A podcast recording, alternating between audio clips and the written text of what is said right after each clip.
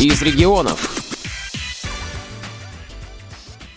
Здравствуйте! В эфире Ульяновская студия «Радио ВОЗ». У микрофона Светлана Ефремова. Друзья, существует такое расхожее выражение, что человек – хозяин своей судьбы. И когда я встречаюсь с нашими незрячими ребятами, все больше убеждаюсь в этом. Сегодня у нас в студии гость, замечательный человек, музыкант, массажист Дмитрий Ожогин – Дмитрий, здравствуйте. Здравствуйте, Светлана. Спасибо, что пригласили. Дмитрий, давайте, наверное, сначала познакомимся поближе с вами. Расскажите, где вы родились, э, какую школу заканчивали, какая дорога привела вас в общество слепых? Я родился на Сахалине, э, небольшой городок, город Аха, на самом севере Сахалина – вот, это моя родина. Жил я там до пяти лет. И в 95 году пришлось покинуть этот остров, перебраться на материк, потому что там было страшное землетрясение. С тех пор мы с мамой переехали в Мордовию, город Саранск. Там я и пошел в школу.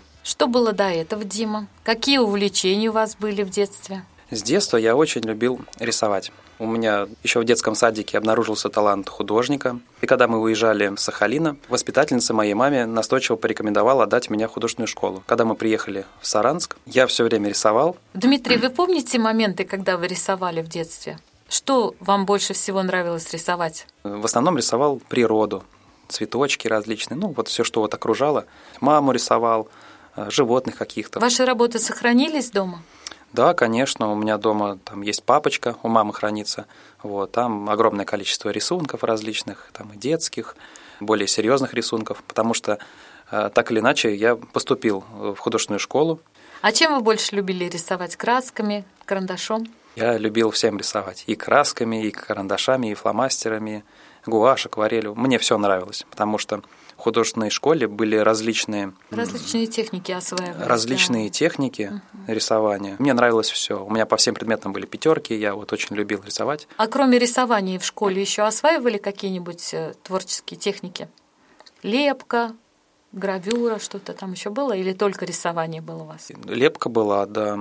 Когда учились в художественной школе, вы в каких-то конкурсах участвовали? Когда я учился вот в художественной школе, моя дипломная работа попала на конкурс, который назывался «Калейдоскоп профессий». Это был республиканский конкурс по Мордовии. Я там занял первое место. А что изображено было? В чем заключалась вот эта дипломная работа ваша? А, там была спортивная тематика. На картине была изображена хоккейная баталия. А, как раз в то время происходила Олимпиада в Солт-Лейк-Сити. Я изобразил на картине хоккейный матч. Момент, когда хоккеист э, стремится к воротам. Ведет э, эту шайбу. Ведет да? шайбу, замахнулся. Ага. Вот. И вот этот момент, вот это вот мгновение, когда Э, Предвкушение победы, взгляд вот этот, э, стремление к победе за секунду, за до, секунду до, до победной шайбы. Здорово. Ну что, Дмитрий, школу закончили. Дальше что произошло в вашей жизни? Когда закончил я школу, на тот момент она уже была гимназией, я очень пристрастился к компьютерам, заинтересовался компьютерной графикой. Я поступил э, в педагогический институт на факультет физмат по специальности физика и информатика. Там, значит, вы тоже своего рода рисовали, получается, К- да? Конечно же. Понимаете, там две специальности – физика и информатика. Но меня больше, конечно же, тянуло к информатике. Компьютеры, компьютерная графика. Там какие-то шедевры вы создавали? Ну, шедевры создавал, э, ну, конечно же, ну, любительски, так сказать. Они оценивались каким-то образом? Конечно. Или просто? Для себя? Не, ну, как сказать, для себя, для, для учебы. Ну, давали всякие задания, там, сделать такую-то программу, э, другую программу. А я больше внимания уделял не самой программе, а сколько ее оформлению, дизайну, ну, вот такое вот, то, что у меня был художественный вкус. Мне главное, чтобы это не то, что работало, а чтобы это выглядело красиво. Вот. Не просто сухие какие-то графики, да, да, чтобы да, это, чтобы это не было как-то скучно, да, а чтобы mm-hmm. это было именно приятно глазу. Если какие-то делали презентации, то у меня были самые яркие, то есть я упор делал не содержание, а на самом деле на оформление, на красоту. Это тоже оценилось, я так понимаю. Это ценилось, да, хотя как бы мне объясняли, что слишком много внимания я уделяю именно вот дизайну. То, что не нужно, да, так красиво делать, да? Да, потому что мне сказали, мы ж, ты же учишься не на художника, ты учишься на физика и информатика. Надо программировать, а не оформлением заниматься. Институт я закончил. Так как институт был педагогический, профессия, получается, у меня учитель физики и информатики. Как бы предстоял мне выбор идти работать в школу или все-таки не идти. Я, если честно, не хотел идти в школу работать учителем физики. Хотелось найти такую профессию, где бы я мог применить свои таланты, потому что я все-таки любил рисовать. Мне хотелось вот найти работу художника. Я ее нашел. Я устроился в такую специфическую организацию, э, мемориальную компанию, ну, грубо говоря, ритуальные услуги. Я был художником-гравировщиком. Я рисовал, ну, получается, гравировал портреты. Портреты. Оформляли памятники. Да, на памятниках. То есть мне давали кусок э, гранита, ну, вот плиту такую э, гранитную. Давали мне фотографию, и мне нужно было перенести портрет на камень. Это было очень сложно, но было крайне интересно, потому что техника очень сложная. А, Хотела спросить, да, это же не просто нужно рисовать, а какие-то резцы, как они правильно, да, резаки, у меня, у меня был это? специальный, ну, специальный набор инструментов.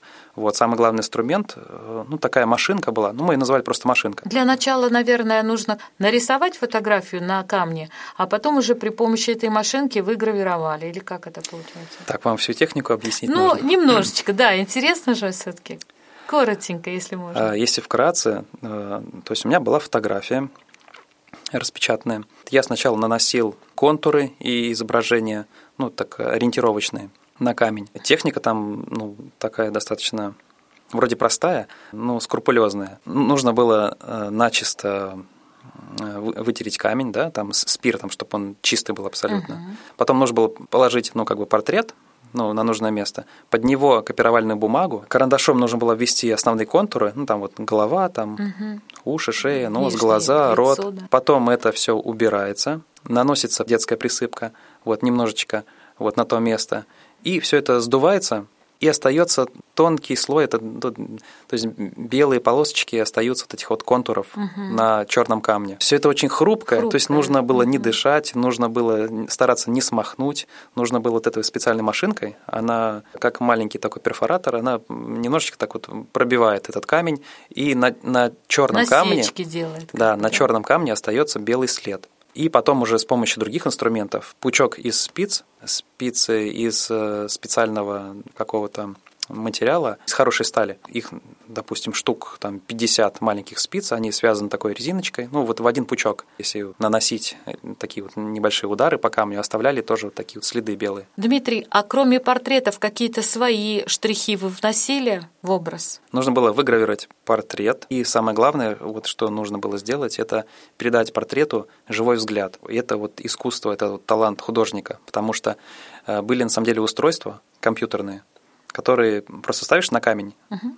и с помощью компьютерной программы она вот э, как принтер э, строчка за строчкой, она вот сама выдалбливает портрет э, на камне. И получается идеальное изображение точности, как на фотографии. Но взгляд всегда пустой какой-то. И поэтому ценились... Более живые. Ценились портреты живые, ручной работы, потому что задача художника сделать живой взгляд, потому что это будет приятным людям, да, которые заказывают Конечно. такой портрет. Им хочется, чтобы их родственник, да, который ушел уже из этого мира, им хочется, чтобы вот он как живой смотрел на них с этого камня. Ну да, получается, как ты, когда ты приходишь, и он тебя встречает таким живым взглядом, это же гораздо приятнее, чем к пустому месту приходить. А как сделать этот живой взгляд? Это как бы специально не учили, это просто уже если можешь, то значит э, можешь. Если как, дано, то это, ты сделаешь. Да, это, это такое чувство какое-то. Я не могу это объяснить. Никто нас этому не учил. Там было несколько художников, и каждый это делал по-своему. И никто никак не мог объяснить. Вот просто говорит. Э, ну где-то лишний скол может быть сделать, где-то что-то подчеркнуть как-то, ну, наоборот, конечно, оставить. Да. да. И уже Самая основная работа с глазами, потому что угу. они должны быть живые. А так, кроме портрета, еще наносили мы гравировку э, ну, там, цветы и свечки. То есть традиционный такой, да? Да, все, там все в основном все это стандартно все. Угу. Две гвоздички или две розочки, ну, допустим, горящая свечка такая. Угу. Вот это было все несложно. Мне это все очень нравилось.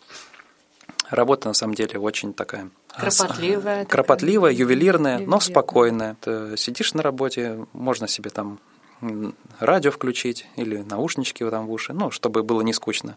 Можно попивать чаек и при этом вот э, делать э, свою работу. И тем более у нас был хороший коллектив, ребята были с юмором, с таким, с интересным. Несмотря на то, что, да, потому что, несмотря на особенности. Да, вы же представляете, какая обстановка. То есть э, такое как бы помещение, кругом камни, на каждом камне портрет ушедших людей – так сказать, э, кругом кресты всевозможные, за окном оградки, вот э, гробы стоят. Не вдохновляющий, вот, прям так да, скажем, пейзаж. Эти да, вот венки, то есть Грусть, по, по сути печаль, мрачновато, да. И мы и мы старались все-таки э, быть повеселее, скрасить себе да, и, трудовые будни. То есть такая работа специфическая на самом uh-huh. деле. Мы подбираемся, наверное, к основному этапу вашей жизни, к переломному, если можно так сказать, моменту, да? Будете вы рассказывать о нем или сложно? Ну, нет, расскажу, конечно. Да, момент очень сложный. На самом деле у меня и можно сказать, что жизнь разделилась на до и после вот этого вот момента. Когда вот я нашел себе работу по душе, когда я вот работал художником, вот все, казалось бы, жизнь наладилась, да, вот не то, что наладилась. Ну, стабилизировалась. Казалось, случае, что да. жизнь вот только начинается. Получил образование, я нашел себе работу, пусть она, эта работа ну, не соответствует моей профессии, да, ну, в смысле, моему полученному образованию. Но главное, что это было то, то, что я, в принципе, и хотел. Были как бы планы большие, перспективы, цели. Все вроде было бы хорошо. Я был как бы молод. Ну, не то, что молод. А, в принципе, я и сейчас-то да, не стар. И в какой-то момент, значит, э, со мной вот произошел такой вот случай. Возвращался я поздно вечером домой. Что было, не помню, я очнулся, я уже в больнице с сотрясением мозга. Потом уже выяснилось, что кто-то, видимо, меня ударил, кто-то из хулиганов где-то на улице, нанесли мне травму, после чего у меня вот стало пропадать зрение стремительно. Начался такой уже процесс лечения, больницы, э, операция была. Тяжело было, на самом деле. Процесс реабилитации, восстановления, депрессия. Кто вам помогал справиться с этим? Многие люди, конечно, мне помогли. Но в первую очередь моя мама, моя сестренка, ну, мои да, близкие люди, друзья. Уже когда я получил инвалидность по зрению, э, я вступил в общество слепых, наша местная организация Саранская. Там познакомился с э, председателями этих организаций. Вот очень позитивные люди. Э, мне сказали, что ты, говорит, не переживай, все будет нормально. В общем, прям как-то вот это. Ну, да, смогли, с... смогли вдох, вдохновить, да? Да, смогли. даже с первого посещения, вот, э, с первой встречи. Внушили, что потеря зрения – это не конец. Да, они сказали, у нас много тут ребят тоже с различными нарушениями зрения. Но не было такого, что вот жалость такая, что… Нет, вот... как раз вот, да. Никак... Наоборот, старались поддержать, помочь, да, Дим? Да, познакомили меня с ребятами, с незрячими, подружился со многими тоже инвалидами по зрению общался с ними. У нас э, были различные мероприятия в обществе слепых, конкурсы, там какие-то экскурсии в музее, э, какие-то там соревнования, там и по шашкам, ну, еще какие-то различные вечера, киси были, э, ну и прочие различные вот конкурсы. Я участвовал в жизни организации, принимал активное участие. Практически сразу же меня направили в Волоколамск на реабилитацию. И уже вот в Волоколамске я вообще, наверное, пришел в полный порядок. Там очень замечательный коллектив. Со мной и психологи работали, ну, как и с другими. То есть многие угу. люди туда приезжают. Ну да, там приезжают в основном люди там поздно как бы потерявшие. Две категории людей. Приезжают люди э, в первый раз, э, как бы ну, поздно ослепшие, да, можно uh-huh. их так назвать, которым нужна помощь, потому что ну, у них жизнь изменилась, они не знают вообще, как, да, э, как с этим смириться, как, как смириться и как вообще жить, себя да, обслуживать. Да, да. А вторая категория – те, кто уже приезжали повторно, там, на профессию какую-нибудь. И там было очень много ребят, которые приехали в первый раз, э, многие такие же, как я. Я подружился с ребятами, принимал активное участие вот в жизни. Тоже в Волоколамском центре везде участвовали во да. всех мероприятиях, да? Чему вы научились в Волоколамском центре? Там я научился пользоваться тростью, э, различные техники пользования тросточкой. Э, научился читать и писать по Брайлю, готовить. Там у нас были занятия по кулинарии, вот, ну, бытовые различные дела там, как то пришить пуговицу. Ну, такие мелочи, там, стирать, готовить, пришивать пуговицы. Ну, вот, в общем, себя обслуживать. А у вас что-то было любимое какое-то занятие в центре Волоколамском? Больше всего мне нравилось участвовать в мероприятиях. Там очень часто были различные концерты. Там концерты, да. Да, а я немножечко играл на гитаре, несколько раз выступал. Мне нравилось и готовиться к этим мероприятиям, и выступать на них. Песен еще не написанных сколько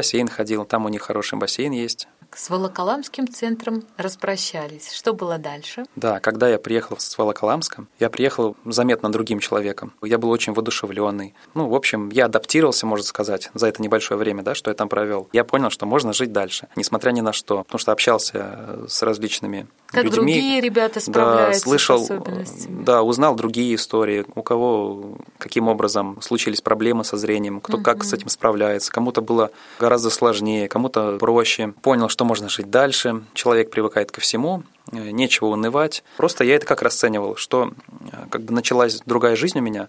Значит, э, нужно привыкать. Просто Жить на сложном уровне. Я всегда вспоминаю притчу о двух лягушках, которые попали в молоко.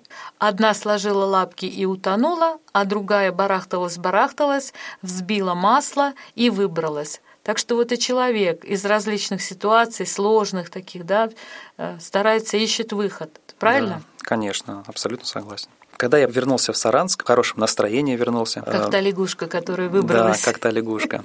И понял, что окружающие меня люди по-прежнему ко мне относятся с каким-то сожалением, жалостью. с какой-то да, жалостью, да. А мне это так вот не нужно было, вот вся эта жалость. Я говорю, да все нормально, я вот буду пробовать жить по-новому. Но все равно и мои близкие люди, да, и друзья, ну как-то вот, э, вот эти Ну вот да, если в семье не сострадание, было- сожаление, говорю, да, перестаньте, все нормально, все, все будет нормально, все, жизнь продолжается, все, все, все нормально будет. Ну, если не было такого в семье, это очень сложно привыкнуть, да, потому что кажется, вот э, ударится, обожжется там или еще что-то. И начинают паниковать, начинают сожалеть вот это вот, ой, да как же ты бедненький. Ну, Да, да, вот прям, э, вот прям эти же слова, вот что вы сказали, говорю, ой, Дима, ты наш бедненький, ты же у нас художничек, ой, как же так, как же ты без глаз, и вот это каждый раз, ой, ой. Нет ты- бы сказать, ты- Дима, ты- ну, да. давай, выбирайся из этого, что-нибудь найдем другое. Раз мы это не можем, значит, будем учиться делать что-то другое. В обществе слепых мне сказали, Дима, а не хочешь ли ты поехать в Курск? Я говорю, а зачем я туда поеду, что там такое? Мне объяснили, что там находится практически единственный в России колледж, даже не то, что в России, как бы не во всем мире, да, как ну, нам по говорят. Союзу единственный был раньше, да. Да, э, Для незрячих музыкальный музыкантов. колледж для незрячих музыкантов. Я сначала, ну, как-то вот, Растерялся. да, наверное. сначала растерялся, потому что думаю, ну, конечно, я вот пробовал в это время как раз вот играть на гитаре свои первые аккорды, вот, но все-таки это, это же не какая-то музыкальная школа, это колледж, там все серьезно, там нужно вот э, ну, конкретно изучать все, там и теория, да, музыкальная, там и м, р- различные вот вот Предметы дополнительные. предметы, да. Все серьезно. И тем более я не знал, на какой инструмент меня возьмут, возьмут ли меня на гитару, возьмут ли вообще. Но я так подумал, решил позвонить директору колледжа, объяснил, говорю, что я имею такое желание поступить в Курский музыкальный колледж, но сам по себе э, я не музыкант, то есть у меня нет никакой музыкальной подготовки, я не знал нот вообще абсолютно. Я знал, что 7 нот, да. Мгм. Больше- Что они бывают белые, черные, круглые. Да, вообще это для меня было вот Но музыкальной подготовки не было. Никакой не было Мгм. подготовки. Я не знал, получится ли у меня, есть ли у меня музыкальный слух. Но так или иначе мне сказали, приезжай, все у тебя получится. Разберемся, да? Да, не переживай. И я поехал. Поехал в первую очередь для того, чтобы покинуть ту зону, где ко мне Гнетущую. относятся. Да, Гнетущую, покинуть эту обстановку. Вот, сменить э, место, получить какие-то новые впечатления. Пусть я даже не ставил себе цели, чтобы прям закончить этот колледж, получить образование музыкальное. Вот в первую очередь мне нужно было попасть в другое место. Тем более сказали, что там хорошее общежитие. Это незрячие ребята сами себя обслуживают, э, живут одни, ну, без родителей, учатся, ходят на учебу, у них там все близко. То есть, ну, общежитие примыкает э, к колледжу. Я решил, что как раз в этом колледже продолжится моя адаптация. О других событиях в жизни Дмитрия мы расскажем вам во второй части нашей программы. Светлана и Игорь Ефремовы специально для Радио ВОЗ.